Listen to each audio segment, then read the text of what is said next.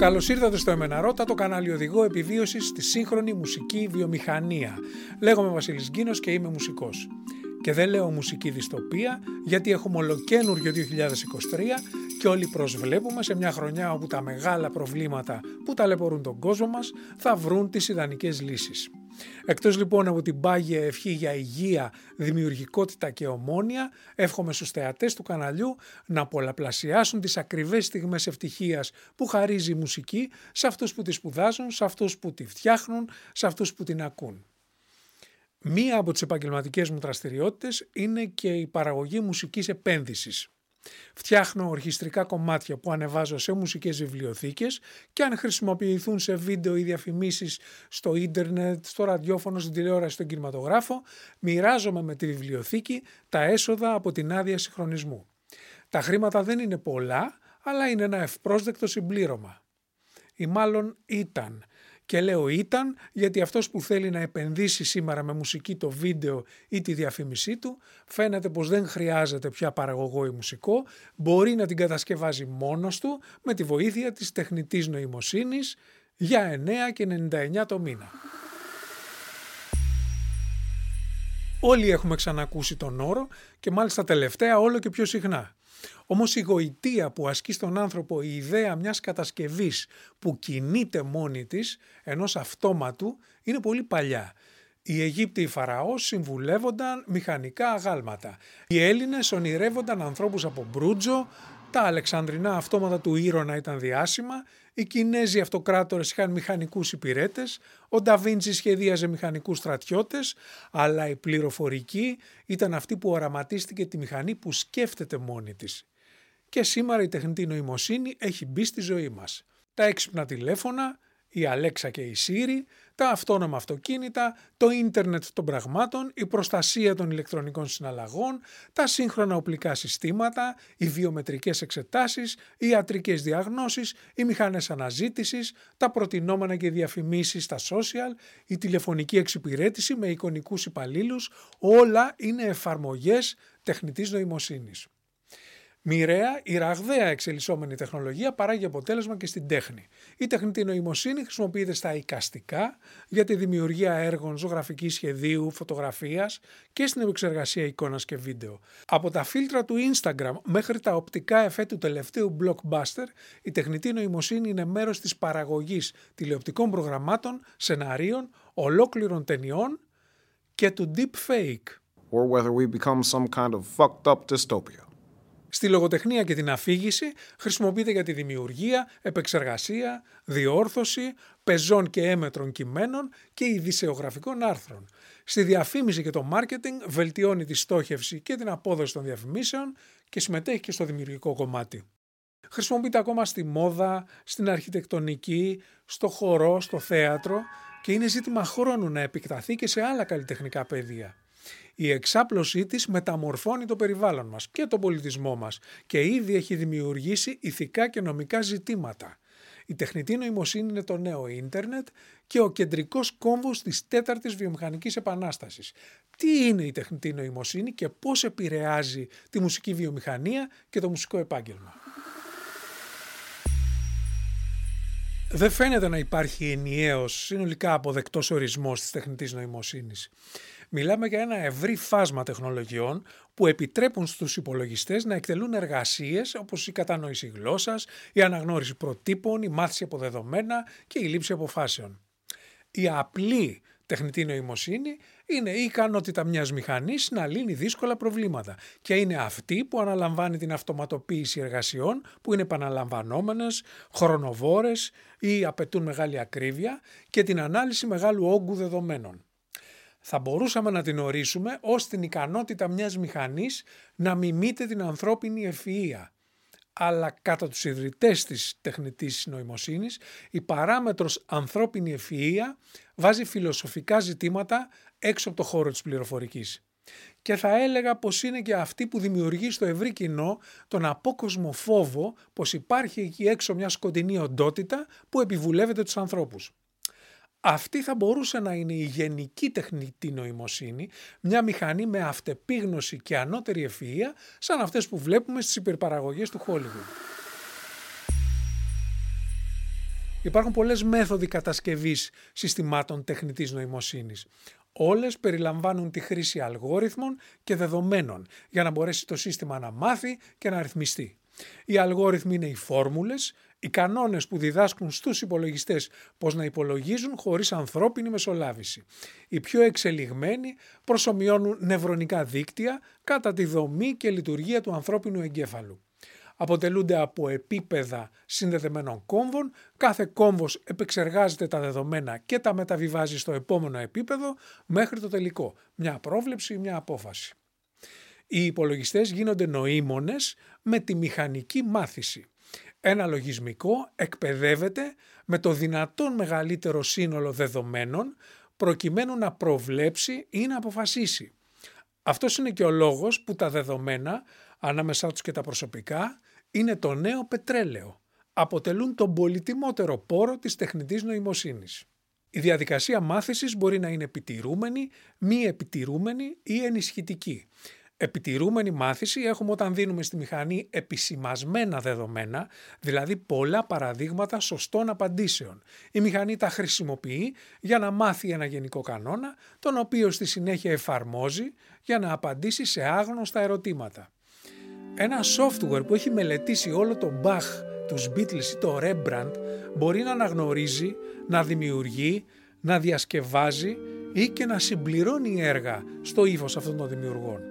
Στη μη επιτηρούμενη μάθηση, η μηχανή εκπαιδεύεται με δεδομένα χωρίς ωστόσο να της δίνονται παραδείγματα σωστών απαντήσεων. Ο αλγόριθμος ερευνά τα δεδομένα, ανακαλύπτοντας μοτίβα και σχέσεις μεταξύ τους και στη συνέχεια τα ταξινομεί ή τα ομαδοποιεί. Τα 100.000 τραγούδια που ανεβαίνουν κάθε μέρα στις πλατφόρμες streaming ή 500 ώρες βίντεο αναλεπτό στο YouTube ταξινομούνται με αυτόν τον τρόπο. Τέλος, η ενισχυτική μάθηση εκπαιδεύει τη μηχανή με τη μέθοδο δοκιμής και λάθους, έτσι ώστε να ενεργεί με στόχο να πετύχει τη μεγαλύτερη ανταμοιβή. Ο παλιός καλός τρόπος να μαθαίνεις. Απλά εδώ η ανταμοιβή δεν είναι ένα μήλο, αλλά η σωστή απάντηση. Μια αυτοκινούμενη ηλεκτρική σκούπα μαθαίνει με τον καιρό να αποφεύγει σταθερά εμπόδια, ένα αυτοκίνητο ακολουθεί μια διαδρομή με ασφάλεια ή ένας υπολογιστής κερδίζει στο Go ένα πρωταθλητή. Ο αλγόριθμος επεξεργάζεται ένα τεράστιο όγκο μουσικών έργων με τη χρήση ισχυρών νευρονικών δικτύων και παραγωγικών μοντέλων για τη δημιουργία νέας μουσικής ή στίχων παρόμοιου στυλ με τα δεδομένα της εκπαίδευσης. Μπορείτε να βρείτε στην περιγραφή του βίντεο πολλά τραγούδια και διασκευές που δημιουργήθηκαν με τη βοήθεια τεχνητής νοημοσύνης. Μπορείτε να δοκιμάσετε και εσείς την τεχνολογία στα sites που επίσης θα βρείτε στην περιγραφή. Η δημιουργία, αν μπορούμε να την πούμε έτσι, είναι απλή διαδικασία. Χρησιμοποιώντας οποιονδήποτε browser, διαλέγετε τα βασικά χαρακτηριστικά της μουσικής που θέλετε, χωρίς να χρειάζονται μουσικές γνώσεις. Δεν υπάρχει μηχανή για ζεμπέκικα, αλλά το ρεγκετόν πάει σύννεφο. Η μηχανή δεν συνθέτει σαν άνθρωπος. Απλά προσπαθεί να ανακαλύψει τι ταιριάζει μετά από τι σε μια σύνθεση με βάση μερικές εκατοντάδες χιλιάδες αρχεία MIDI. Όλες οι μηχανές έχουν ένα στάδιο ανθρώπινης επεξεργασίας εκ των υστέρων, όπου μπορείτε να διαμορφώσετε το τελικό αποτέλεσμα της σύνθεσης ή και ενορχίστρωσης, όπου παράγεται από τη μηχανή.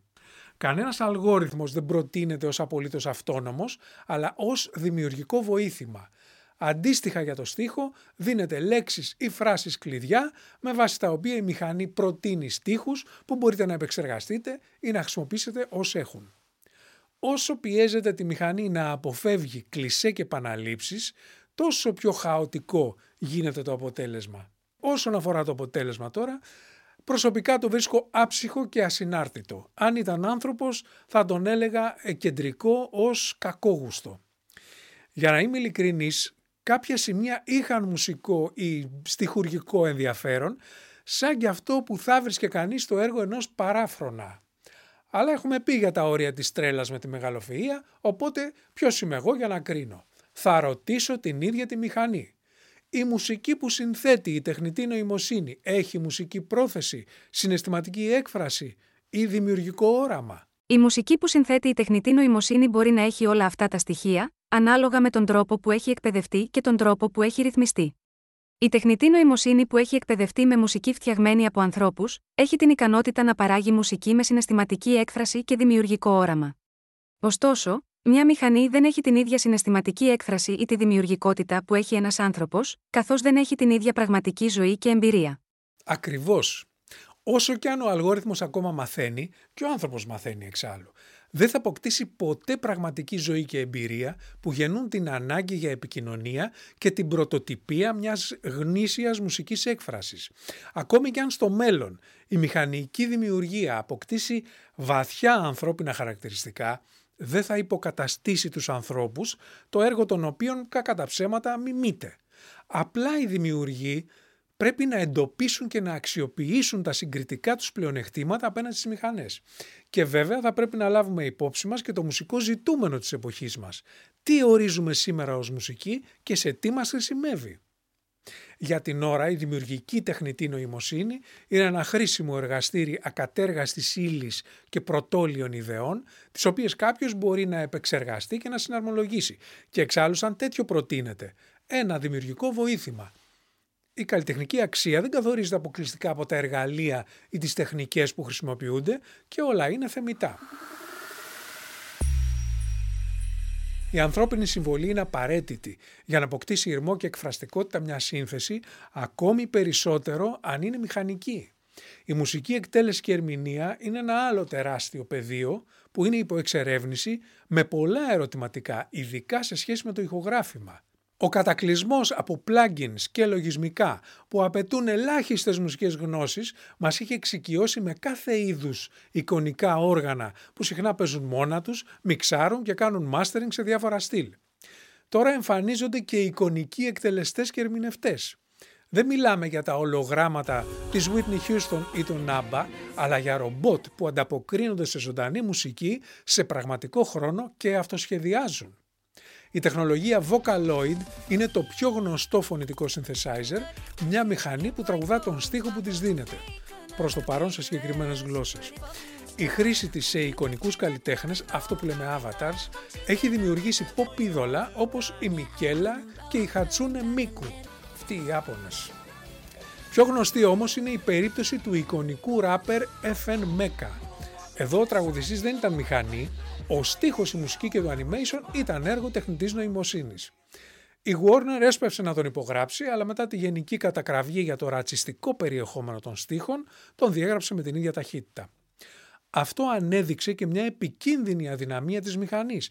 Μέσα στον τεράστιο όγκο δεδομένων μάθησης συμπεριλαμβάνεται και περιεχόμενο που ο αλγόριθμος δεν αξιολογεί ως ευαίσθητο ή ακραίο, καθώς η μη επιτηρούμενη μηχανή δεν δικαιολογεί το αποτέλεσμά της, το παραδοτέο είναι απρόβλεπτο, στην περίπτωσή μας ως προς την πολιτική του ορθότητα.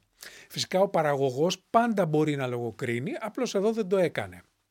Τώρα ο βαθμός στον οποίο οι εικονικοί καλλιτέχνες αποτελούν οικονομική απειλή για τους ζωντανούς, εκτός από τα νομικά αριθμιστικά πλαίσια που προστατεύουν τα συμφέροντα των τελευταίων, εξαρτάται και από την προσφορά και ζήτηση για εικονικά τραγούδια και παραστάσεις.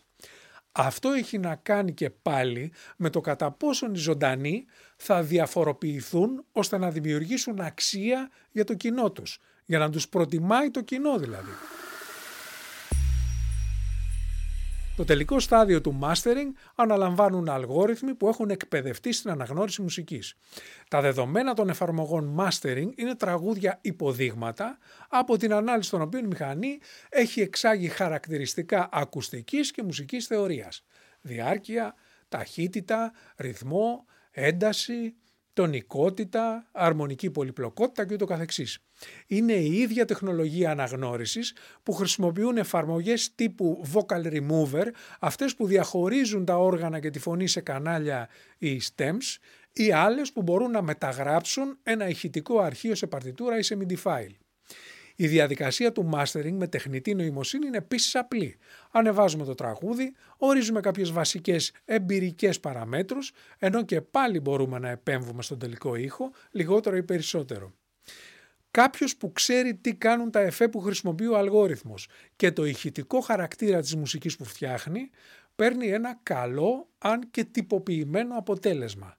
Το καλό τάξιδο είναι έτοιμο για κυκλοφορία. Τώρα στο ερώτημα αν έχει τα ανθρώπινα χαρακτηριστικά της έκφρασης, της δημιουργικότητας και της πρωτοτυπίας, η όποια απάντηση έχει συνέπειες σε ηθικό και νομικό επίπεδο. Αν μη τι άλλο, τα μουσικά δεδομένα που εκπαιδεύουν τη μηχανή για να παράγει αυτό που παράγει, ανήκουν σε δημιουργούς. Προς το παρόν χρησιμοποιούνται είτε εν αγνία τους, είτε χωρίς την άδειά τους.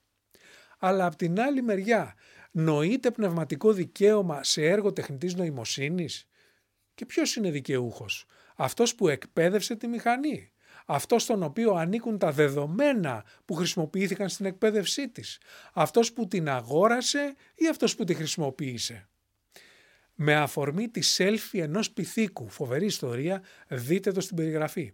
Οι νέες προκλήσεις που αντιμετωπίζει το διεθνές νομικό σύστημα έχουν επιπτώσεις σε όλο το φάσμα της μουσικής βιομηχανίας. Η επιστημονική κοινότητα μάλλον απορρίπτει την απονομή πνευματικού δικαιώματος σε μηχανικές οντότητες, όπως και τη δημιουργία ειδικών ηλεκτρονικών προσωπικότητων κατά πλάσμα δικαίου. Προσανατολίζεται σε μια μορφή συγγενικού δικαιώματος, αλλά σε κάθε περίπτωση η διαπραγμάτευση μόλις ξεκίνησε. Οι Ηνωμένες Πολιτείες και η Ευρωπαϊκή Ένωση έχουν επισημάνει την ανάγκη ρύθμισης, ενώ οι μεγάλοι παίκτες ανοιχνεύουν το πεδίο. Αυτά για το νομικό. Όμως υπάρχει το αισθητικό, το πολιτιστικό και ας μην γελιόμαστε το οικονομικό επίπεδο. Όταν το μήνυμα είναι φτιάξε μουσική με τεχνητή νοημοσύνη και βγάλε λεφτά από το streaming και ας μην ξέρεις τι σου γίνεται, είναι σίγουρο ότι θα υπάρξουν συνέπειες για όσους ξέρουν τι τους γίνεται και θέλουν να πληρώνονται γι' αυτό. Μια από τις μηχανές τεχνητής νοημοσύνης που παράγει μουσική αναφέρει πως οι χρήστες της έχουν δημιουργήσει 10.800.000 κομμάτια. Μία άλλη 50 εκατομμύρια κομμάτια. Ακόμη και αν τα 9 στα 10 είναι άθλια, που είναι, τίποτα δεν εμποδίζει τους δημιουργούς τους να τα ανεβάζουν στο Spotify στο YouTube. Το 10,8% της παγκόσμιας μουσικής που αντιπροσωπεύουν είναι πολύ μεγάλο ποσοστό για να το σνομπάρουμε, λαμβάνοντας υπόψη μας τη ραγδαία εξέλιξη της συγκεκριμένης τεχνολογίας, αλλά και τις συνέπειές της στην κατανάλωση μουσικής μέσω του streaming.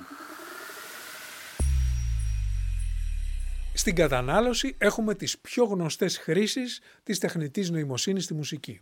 Στις λίστες αναπαραγωγής και τα προτινόμενα στις πλατφόρμες streaming. Βάζω μέσα και το YouTube. Ο αλγόριθμος παραδείγματος χάρη του Spotify, ο BART, εκπαιδεύεται με το ιστορικό ακρόασης και τις μουσικές προτιμήσεις κάθε ακροατή και με δεδομένα σχετικά με τα χαρακτηριστικά της ίδιας της μουσικής. Είδος, κατηγορία, υποκατηγορία, ρυθμός έντασης, στίχη κλπ. Για να είναι εύστοχες οι προτάσεις της μηχανής, ο αλγόριθμος έχει ταξινομήσει τη μουσική με βάση το είδος, τον καλλιτέχνη, το άλμπουμ, τη χρονολογία κυκλοφορίας κτλ. Αυτό το κάνει διαβάζοντας τίτλους, ονόματα και στίχους με την επεξεργασία φυσικής γλώσσας. Τα τραγούδια που ανεβαίνουν καθημερινά στο ίντερνετ πλησιάζουν τα 100.000. Είναι ανθρωπίνως αδύνατο να τα ακούσει κάποιος δύστιχος υπάλληλος και να τα κατηγοριοποιήσει. Το streaming, υπεύθυνο για το 65% των εσόδων από ηχογράφημα, δεν μπορεί να υπάρξει καν χωρίς την τεχνητή νοημοσύνη. Ο λόγος που έχουμε τη μουσική του πλανήτη στην τσέπη μας είναι γιατί υπάρχει τεχνολογία αυτή που στηρίζει τις πλατφόρμες. Από την άλλη μεριά έχετε ακούσει για το φαινόμενο echo chamber στα social. Αποκλείοντας από την κοινωνική μας δικτύωση ανθρώπους με τους οποίους δεν συμφωνούμε οι συζητήσεις που μας είναι δυσάρεστες, καταλήγουμε σε ένα αποκλειστικό και προστατευμένο περιβάλλον, όπου μαθαίνουμε μόνο αυτά που ξέρουμε και οι απόψεις που επικρατούν αντικατοπτρίζουν και ενισχύουν τις δικές μας. Το ίδιο συμβαίνει και με τα playlists στο streaming. Όσο περισσότερο τα εμπιστεύεται ο ακροατής, τόσο περιορίζει το μουσικό του ορίζοντα και πείθεται πως η αξιόλογη μουσική είναι αυτή που του προτείνει η αυθεντία του προσωπικού του ραδιοφώνου η οποία όμως δεν διαθέτει περιέργεια, φαντασία, ψυχολογία, όλα εκείνα τα ανθρώπινα χαρακτηριστικά που στηρίζονται τα διάφορα μουσικά είδη και οι καλλιτέχνες για να αποκτήσουν κοινό και να υπάρξουν. Ο ακροατής playlist έχει άμεσα διαθέσιμα καινούργια τραγούδια στο είδος που ξέρει και του αρέσει. Χωρίς συνομιλητές, χωρίς ερεθίσματα, με τα ακουστικά κουμπωμένα στο κεφάλι, δεν έχει λόγο να ψάξει, να πειραματιστεί, να αναζητήσει νέες μουσικές εμπειρίες. Έτσι η ποικιλομορφία εξαφανίζεται, οι ταμπέλες επικρατούν στην πιο βασική μορφή τους και επιβάλλεται μια μουσική συνισταμένη, όλο και πιο μονότονη, όλο και πιο λίγη. Αυτό είναι ένα ενδεχόμενο που δυσκολεύει τα πράγματα για τις νέες μουσικές και τους καλλιτέχνες που τις φτιάχνουν, όταν η καριέρα τους εξαρτάται από το αν θα καταφέρουν να στριμωχτούν σε μια υπάρχουσα κατηγορία ή σε ένα δημοφιλές playlist. Και είναι υπαρκτός ο κίνδυνος η παλιά μουσική να σκοτώσει τη νέα. Το 80% των καλλιτεχνών του Spotify, όλοι οι ανεξάρτητοι δηλαδή, έχουν λιγότερους από 50 ακροατές το μήνα.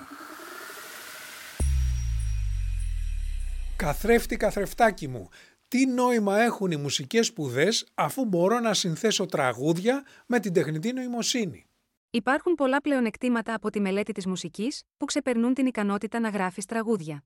Πρώτον, η μελέτη της μουσικής μπορεί να σας βοηθήσει να αναπτύξετε μια βαθύτερη κατανόηση και εκτίμηση για διαφορετικά μουσικά στυλ, τεχνικές και παραδόσεις. Μπορεί επίσης να βελτιώσει τις δεξιότητές σας σε τομείς όπως η ακρόαση, η κριτική σκέψη και η επίλυση προβλημάτων, καθώς και την ικανότητά σας να επικοινωνείτε μέσω της μουσικής. Επιπλέον, ενώ η τεχνητή νοημοσύνη μπορεί να βοηθήσει στη δημιουργία μουσικής, δεν υποκαθιστά τη δημιουργικότητα, το συνέστημα και την προσωπική έκφραση που προέρχεται από το να είσαι μουσικός. Πολλοί άνθρωποι βρίσκουν μεγάλη χαρά και πληρότητα, δημιουργώντας μουσική και εκτελώντας την για άλλους. Και αυτό είναι κάτι που μπορεί να επιτευχθεί μόνο με μελέτη και εξάσκηση. Η τεχνητή νοημοσύνη είναι μια εκπληκτική προοπτική για τη μουσική εκπαίδευση, αρκεί να μην επικρατεί ανθρώπινη ανοησία όπως συμβαίνει κατά παράδοση στη χώρα μας. Σε ένα ιδανικό εκπαιδευτικό σύστημα και παράλληλα με τη συμβατική διδασκαλία μπορεί να χρησιμοποιηθεί για τη δημιουργία διαδραστικών και εξατομικευμένων εποπτικών εργαλείων. Εικονικοί καθηγητές σε διαδικτυακές συνεδρίες προσαρμόζονται στις ιδιαίτερες ανάγκες κάθε μαθητή. Αυτοί οι σύντροφοι διαβίου μάθησης μπορούν να ελέγχουν, να διορθώνουν, να προτείνουν νέες τεχνικές, να παρακολουθούν την πρόοδο, να ενθαρρύνουν και να θέτουν νέους στόχους. Για κάθε επιχείρημα υπέρ της τεχνητής νοημοσύνης υπάρχει αντεπιχείρημα. Η αυξημένη παραγωγικότητα με την αυτοματοποίηση διαδικασιών συμβαδίζει με την οξυκονόμηση κόστους από τη μείωση ανάγκης για ανθρώπινο δυναμικό. Αυτό οδηγεί σε περισσότερη εργασιακή επισφάλεια. Η τεχνητή νοημοσύνη θα μπορούσε να αντικαταστήσει εργαζόμενους οδηγώντας σε εκτεταμένη ανεργία, ειδικά σε θέσεις χαμηλής ειδίκευσης που είναι εύκολο να αυτοματοποιηθούν. Επιπλέον η αυξανόμενη εξάρτηση από την τεχνητή νοημοσύνη θα μπορούσε να οδηγήσει σε μείωση της ανάπτυξης και της χρήσης ανθρώπινων δεξιοτήτων, όπως είναι η δημιουργικότητα, η ενσυναίσθηση, η κριτική σκέψη. Απ' την άλλη μεριά η ταχύτητα και η ακρίβεια στη λήψη αποφάσεων με την ανάλυση μεγάλου όγκου δεδομένων είναι ανεκτήμητες σε τομείς όπως η υγειονομική περίθαλψη και τα οικονομικά. Η χρήση της στην εκπαίδευση, την προστασία του περιβάλλοντος, τη μείωση της εγκληματικότητας, την εθνική ασφάλεια, βελτιώνει την ποιότητα ζωής. Ωστόσο η συλλογή και η ανάλυση τόσο μεγάλου όγκου δεδομένων βάζει σε κίνδυνο και το προσωπικό απόρριτο και την πνευματική ιδιοκτησία. Είναι επίσης πιθανό τα συστήματα τεχνητής νοημοσύνης να απηχούν και ενδεχομένως να ενισχύουν προκαταλήψεις των δεδομένων με τα οποία εκπαιδεύονται, οδηγώντας σε μεροληπτικά αποτελέσματα. Είδαμε την περίπτωση του FNMECA. Για τα μη επιτηρούμενα συστήματα τεχνητής νοημοσύνης που αποφασίζουν και νερούν χωρίς ανθρώπινη επίβλεψη, δημιουργούνται ζητήματα ευθύνης, συγκέντρωσης εξουσίας στα χέρια μεγάλων τεχνολογικών εταιριών ή κυβερνήσεων και συνακόλουθα ανησυχίες για τα ανθρώπινα δικαιώματα και την ασφάλεια σε περίπτωση δυσλειτουργίας ή χρήσης με τρόπους επιβλαβής για τον άνθρωπο. Οι προβληματισμοί αυτοί μεταφέρονται κατά αναλογία και στη μουσική βιομηχανία. Είναι δύσκολο να προβλέψει κανείς με σιγουριά τις συνέπειες της τεχνητής νοημοσύνης. Θα εξαρτηθούν από τον τομέα, τον τρόπο και το βαθμό αξιοποίησής της και την ανταπόκριση του κλάδου. Το σίγουρο είναι πως το μέλλον φτάνει πολύ γρήγορα και όπως κάθε νέα τεχνολογία φέρνει ευκαιρίες και προκλήσεις για τους επαγγελματίες της μουσικής. Είναι πιθανό πως η αυτοματοποίηση ορισμένων σταδίων της παραγωγής θα πλήξει επαγγελματικούς τομείς που βασίζονται στη ρουτίνα ή σε τυποποιημένα μοντέλα. Για παράδειγμα, θα μπορούσε να μειώσει την ανάγκη για ανθρώπινη εργασία στους τομείς της μουσικής επένδυσης, της μίξης, του mastering, του sound design. Είναι επίσης σίγουρο ότι θα επιδράσει σημαντικά τους τομείς της κατανάλωσης. Η τεχνητή νοημοσύνη που οργανώνει τη διανομή μουσικής στο streaming και τα social σύντομα θα καθορίζει την ανακάλυψη νέων ταλέντων και τις δισκογραφικές κυκλοφορίες. Με τη χρήση της στην επιλογή και την προώθηση μουσικής επηρεάζεται σε μεγάλο βαθμό η μορφή, το περιεχόμενο και τελικά ο πολιτιστικός της χαρακτήρας. Πιστεύω πως για τους λόγους αυτούς είναι σημαντικό για τους καλλιτέχνες να παρακολουθούν και να ενημερώνονται για τις τελευταίες εξελίξεις της τεχνητής νοημοσύνης, χρησιμοποιώντας τα νέα εργαλεία και τις υπηρεσίες για να αναδείξουν την καλλιτεχνική υπεροχή της ανθρώπινης δημιουργίας απέναντι στη μηχανική. Ακόμη περισσότερο όμως, η ενημέρωση αυτή είναι απαραίτητη για τη διαφύλαξη των δικαιωμάτων των καλλιτεχνών, εργασιακών, πνευματικών, συγγενικών, ξεκινά τώρα μια νέα διαπραγμάτευση που εκτός από το εργασιακό μας περιβάλλον θα καθορίσει και το μέλλον της μουσικής παραγωγής και την πολιτιστική της αξία. Ας μην ξυπνήσουμε σε έναν κόσμο όπου τα ρομπότ θα φτιάχνουν μουσική για ρομπότ. Γραφτείτε στο Εμένα Ρώτα, πατήστε και το καμπανάκι δίπλα για να ενημερώνεστε για τα νέα βίντεος. Βρείτε χρήσιμα links στην περιγραφή του βίντεο και αφήστε τα σχόλια και τις απόψεις για το θέμα. Στο vasilisginos.com θα βρείτε τα βιβλία, τη μουσική, το blog μου και τα podcast των επεισοδίων. Μπορείτε να κατεβάσετε το ελληνικό τραγούδι για βιαστικούς και τα έσοδα από πνευματικά δικαιώματα, ενισχύοντας έτσι και το κανάλι. Ελάτε να γνωριστούμε και από κοντά στα μαθήματα για το μουσικό επάγγελμα και την ηλεκτρονική μουσική στο Οδείο Τέχνης του Γιώργου Φακανά. Να είστε υγιείς, δημιουργικοί και ενωμένοι. Καλή χρονιά!